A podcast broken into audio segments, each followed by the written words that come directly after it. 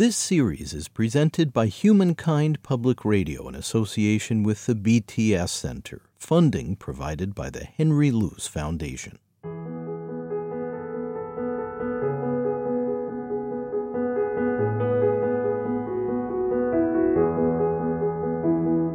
You're listening to the Spiritual Care Podcast. I'm David Freudberg, this time caring for people at the end of life. You know, I'm privy to people's great secrets. I'm privy to, to people's great hopes and great dreams. People share with you their secrets oh, on their oh, deathbed? Yeah. Oh, absolutely. Things they wish they had done differently or been different or or or things that they cannot believe happened to them. And we don't have many opportunities in our society to hear those stories. Mm-hmm. And yet we all carry them. We all carry them. And so I think that has shaped how I want to live my life, which is just to be open, to be humble, and to be aware that this is a less than perfect world and all we can do is the best we can do. That's Reverend Beth Loomis, a United Church of Christ minister who's worked extensively in the hospice setting. Currently, she serves as Director of Pastoral Care at Mount Auburn Hospital in Cambridge, Massachusetts. Clinical 7 right for assistance, please. Beth Loomis has observed that contemplating how well one has fared in life is a natural phase for people as they enter their last chapter. They may look back on a path strewn with regrets and sorrow, or may be filled with moments of genuine gratitude. And for many patients, the final days are often a very human mix of emotions. I think the hardest piece of facing one's own mortality or end of life is saying goodbye to everything. Even though many, many a person has told me they're not afraid of being dead, but they're afraid and saddened about knowing they won't see their loved ones again. They won't see their home again, their pets, their, they won't be able to do what they used to enjoy doing. That is the biggest grief for most people. That and experiencing, potentially experiencing discomfort or pain, which hospice is very, very good at managing. So, yeah, there's like grief is a huge part of it. Um, but there's also a flip side to that, which continues to amaze me, and that is the joy people have at telling their life stories. You know, sharing with somebody who has the time to hear about what was important to them or who they missed or their dreams that came true and their dreams that didn't come true. Um, there's a lot of letting go that's also freeing for people. I can remember visiting a woman in um, in our area. I won't name the town. Who was the end of her life lived in a beautiful home, looked like she had a beautiful life. She had done an awful lot, but she had had a daughter who died in a car accident in high school. One of those got in the car with a wrong friend. This is the 19, early 1970s and died. And even though she had her picture on the living room table, she almost never talked about her to anyone else. Her her remaining family had had enough. They they knew it was a big issue, but it had been many decades ago, and they they didn't give her much time and space. And she it was nothing more pleasant for her, if you can use that word, than um, telling me about her, what she was like as a child, the things that she loved to do what what she had hoped for for her daughter in her life, um, where she might have been if she had continued to live, their vacation spots they used to go to. So it was, in some ways, that was a huge piece of grief that happened years ago, re-triggered by her own end of life. But there was a reconciliation and a freedom that came in her in her telling me about her daughter.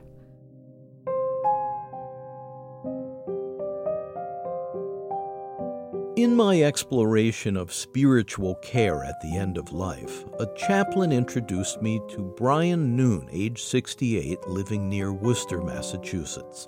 Brian was a school teacher and psychologist and became a vocational rehabilitation counselor for people with disabilities. He was diagnosed with cancer of the esophagus, which metastasized to the intestines. When we met, Brian was confined to bed as his wife Rosalie looked on. He told me the doctors had said his prognosis is fatal.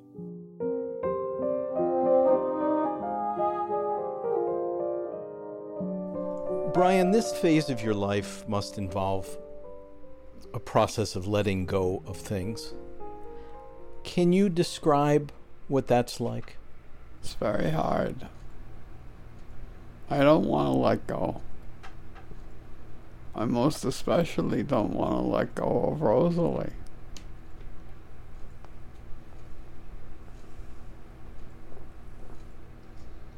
She's the most loving person I know. And naturally, I don't want to give that up. It'll happen one day, relatively soon.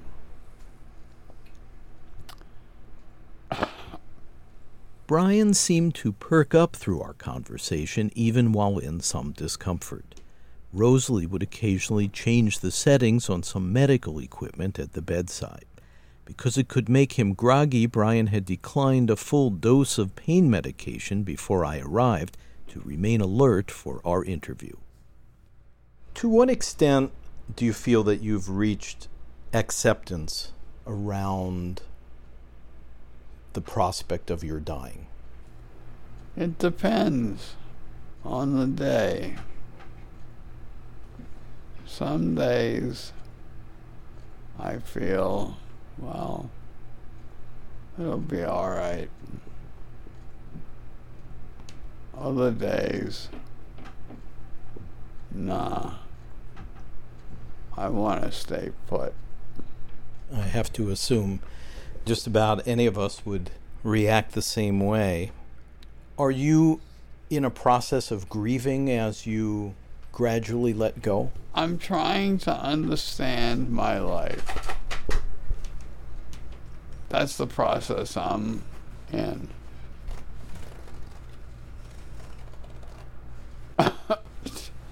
Trying to understand, you know, the uh, foolish things that I did, the lucky things that happened to me. the gifts that I was given and the most wonderful woman I met. And I think, I think all the other women that I chased, I chased a lot. I chased women who didn't want to be chased. And I chased women who wanted to be chased, but I didn't realize that I was given an invitation.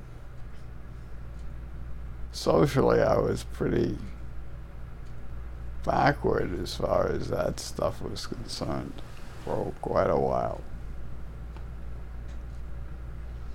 That's all right because Rosalie came along and taught me what it was like to be in a kind, loving relationship. Also present with us was Nancy Small, a Catholic oblate of the Benedictine sisters, now working as a hospice chaplain with VNA Care in Worcester. For those in our care, the patients in our care, spiritual distress often comes when they're uh, looking back on their life, it's very natural at that point in life to start to look back on life and ask questions about what has my life meant. Um, I remember being told once that everyone needs to know that their life has mattered, that their life has had meaning.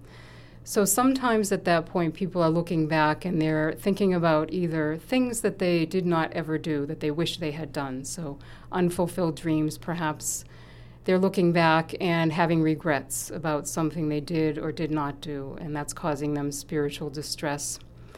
Sometimes the distress is um, the thought of leaving their loved ones, uh, leaving behind those they love, and concerns about the well being of their loved ones when they're no longer there.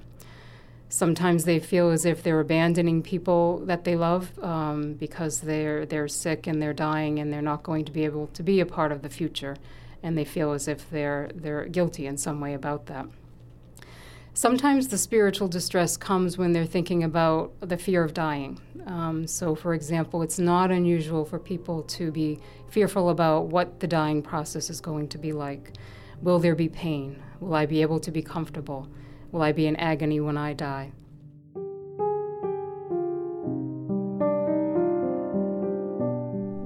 Dying happens to us all when we're told we have a fatal illness. It's just one, two, three right in our face. Otherwise, we're walking around psychically protected from the idea that death is inevitable.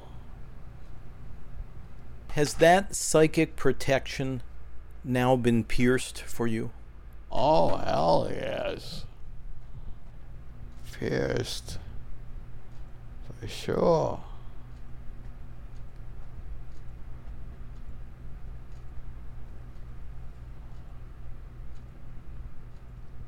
You know?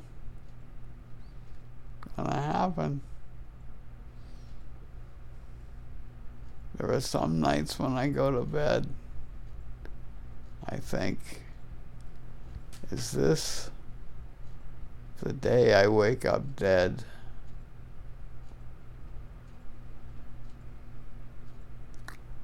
I don't know.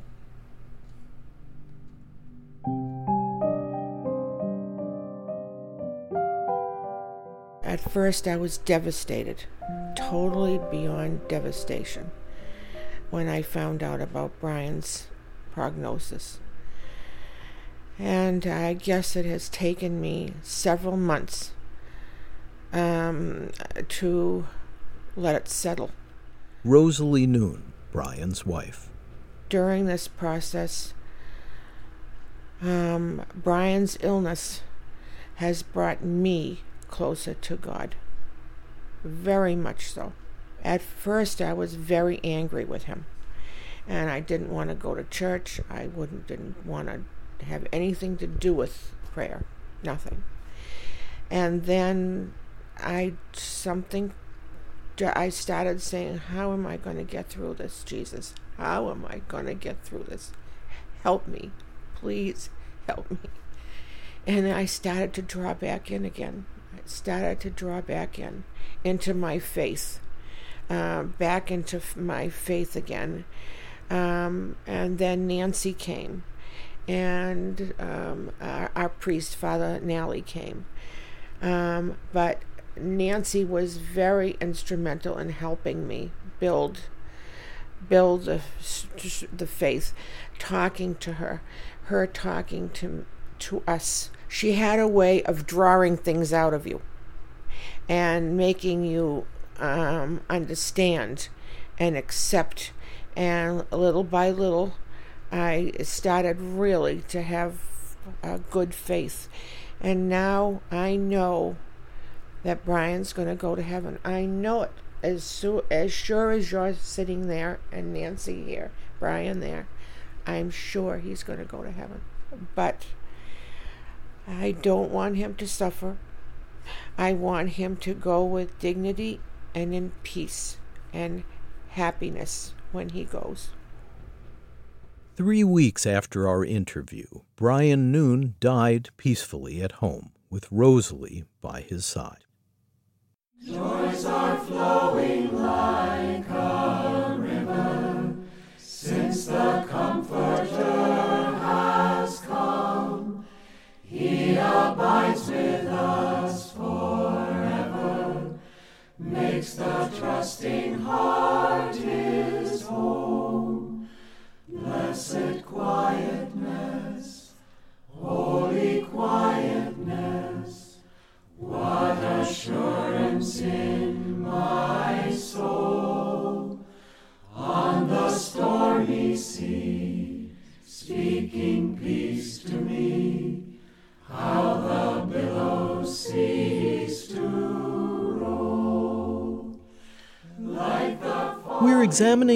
people at the end of life receive spiritual support.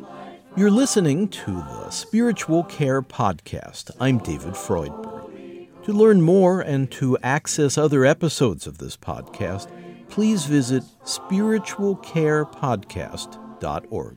Blessed quietness, holy quietness, what assurance in my soul on the stormy sea, speaking peace to me, how the billows cease to roll. Nancy Small, who resides with her husband in Worcester, Massachusetts, became drawn to hospice service while working as a campus chaplain at a Catholic college. Some of the students had lost family members. She found it was possible to enter a person's pain and grief with a pastoral presence at an especially meaningful time in their life. Nancy Small is also an author. Today I was with someone and I, I took a, a, time to just pull the caregiver aside and sit with her for a while. And, and as we did, she shed some of her own tears and talked about how um, difficult it is to watch her, her husband, who's been so strong all these years, now at a point where he is so weak and he can no longer stand. And her own, you know, physical strength is feeling not enough to support him when he needs a little support. And it's just uh, you know she she was able to shed some tears. And in in that shedding of tears there's a bit of release. So for her she's able to cry a little bit in my presence. I offer her some comfort and some care. We shared some prayer time together and then she takes a deep breath and she goes back to do it all over again for another day so what's it like for you to be in the presence often of people who are going to break down well, there's a, an expression people say sometimes in, in hospice chaplaincy is don't flinch. So, so I think as chaplains, we simply, what we try to bring is our presence to people and, and for them to know they are safe with us to express whatever emotion they need to express. Sometimes it's, it's tears, sometimes it's anger. They just need to have, uh, to, to release some anger. They're so angry with God, perhaps sometimes, angry at the illness that is taking their loved one from them and they just need to release that anger in our presence. Um, so it's it's uh, it, there's always an intensity to it, but the grace for me always comes when I'm with someone and can simply be there, present to their pain, holding it with them, and, and holding on so I can do that. Um, that afterwards you just feel that release in them that they are better for having had that time with you than they were the few moments before you started that time together. Are you praying in that moment when you're resisting perhaps the temptation to flinch? Mm. Indeed, I am. I pray anytime before I start a visit. I ask as I'm going into the visit, I simply say, God, make me an instrument of your grace and your peace and your love. And I try in that moment. I am praying as I sit there, often quietly, as they're expressing what they need to express, holding this, the quiet space for them, the sacred space uh, I am praying. I'm praying for them. I'm praying that God be present for, to them in this pain, to reach them in those areas that I cannot reach. And if they're open to it, I will often say a prayer in their presence, and that often helps to bring them comfort as well. Chaplains are not the only caregivers who may notice the spiritual needs of patients, which can become poignant at the end of life. Social workers and members of the medical team are often sensitive to this dimension.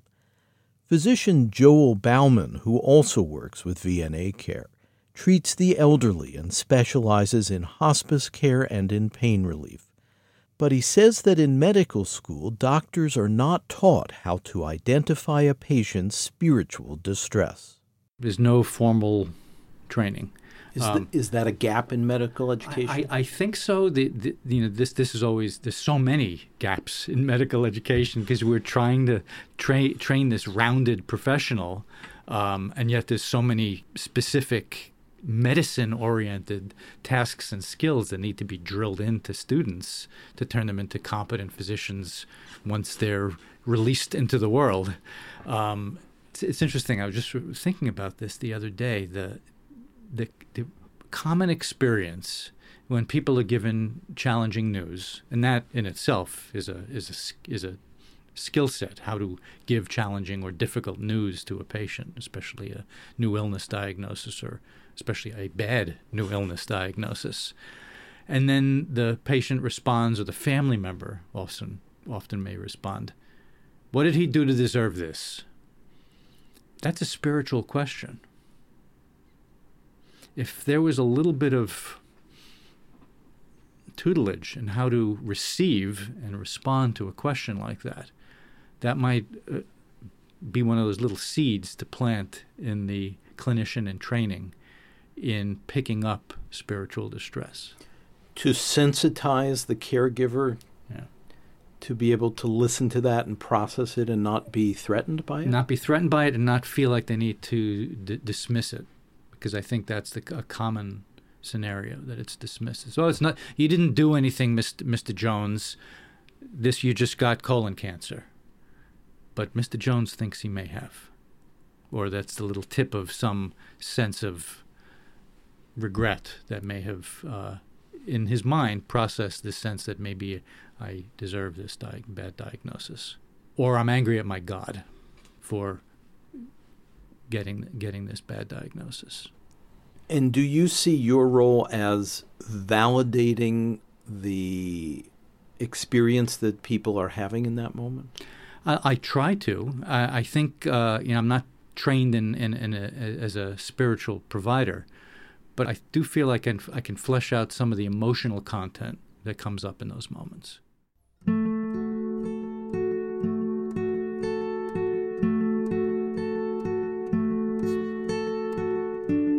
Chaplain Beth Loomis at Mount Auburn Hospital. I've worked with people who have a very strong sense of life after death, and yet they feel as if they've done something in their life wherein they will be punished or perhaps not meet the glory of God in their faith system, and they're terrified. I've met other people who believe in a life after death and they've felt they've lived a good enough life, they've done the best they can do, and they'll meet their loved ones again, and they're overjoyed. I have met people who feel this is it, there's nothing that happens after this, but they have been able to feel connected enough with others and with the universe and with their impact in their own little world that it's okay. You know, that was my, my father's own case. He was an atheist, and he just he told me at the end of his life some time ago, he said, You know, I'm just going to go back to where I came from. It's okay.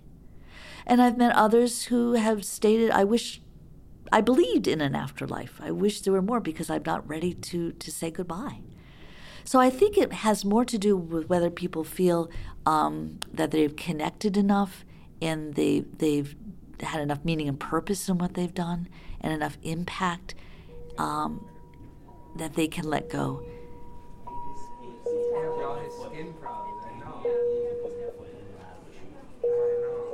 Are there dark days for you as a healthcare chaplain when the suffering that surrounds anybody who works in a hospital can feel overwhelming?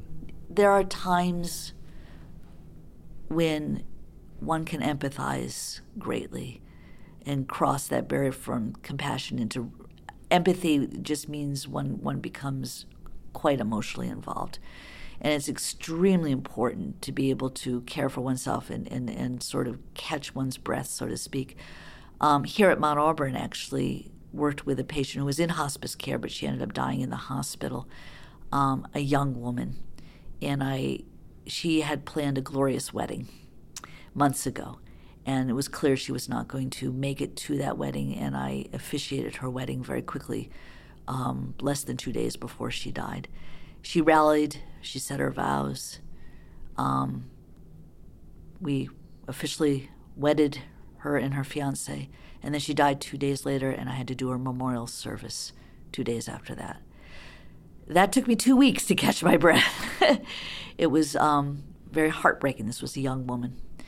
I've worked with um, some people who've kept their children at home. One one woman years ago had this lovely three or four year old who had scleroderma, which I don't know too much about, but it freezes all your muscles and then you just suffocate and die. And um, I could still see the woman, in whatever possible way she could, having her little daughter running around in a scooter when she could still move, and then when she couldn't move, sort of this little scooter chair, and just doing everything she could to enable her three or four year old to continue to be a three or four year old. But yeah, when she died, I had to catch my breath for a couple weeks. So the big piece of being a chaplain is to be able to regulate your own emotional impact. If we lost that impact, there's something wrong with us. But if we indulge it or don't catch our breath. That's just what teamwork is all about, enabling somebody else to go in and work work with the next patient so you can catch your breath. So is that a constant balancing act for constant, you? Constant.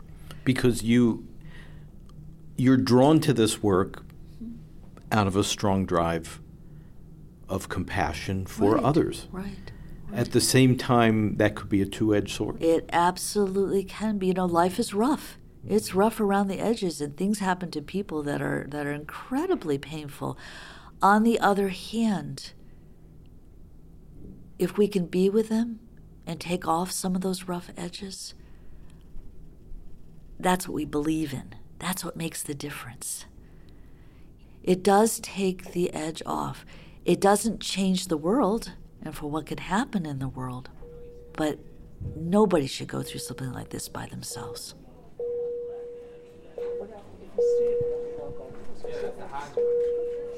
A chaplain comes into a setting only when a patient invites them. Yes. Is that correct? Mm, yes. Um, certainly, those who are inclined or to any spiritual path are, are often open to having a chaplain come into their lives. Uh, but there are also people who are wrestling or aren't quite sure what they believe and think they'd like to have a chaplain walk in the door, anyways. Um, I've had some of the most meaningful conversations with people who identify as either agnostic or atheist. And um, it's been, you know, fascinating for me. Uh, one man I remember in particular who described himself as agnostic. He was one of the most spiritual people I ever met.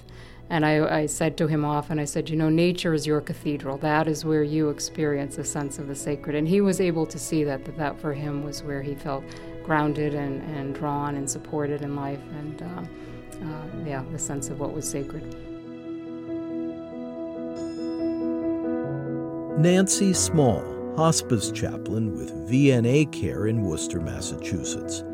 She accompanies patients as their lives draw to a close.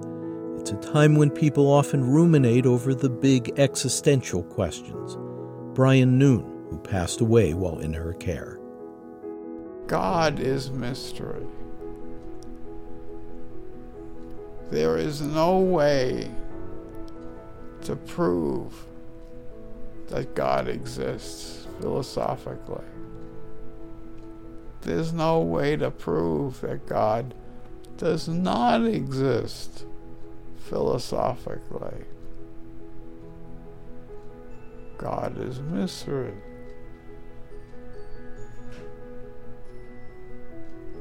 as my friend Robert, my late friend Robert,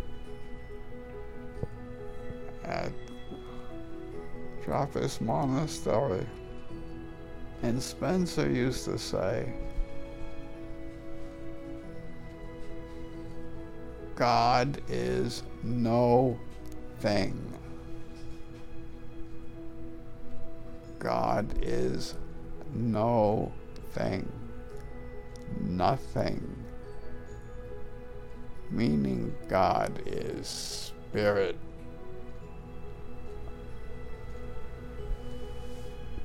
Just is. God is. That's all there is.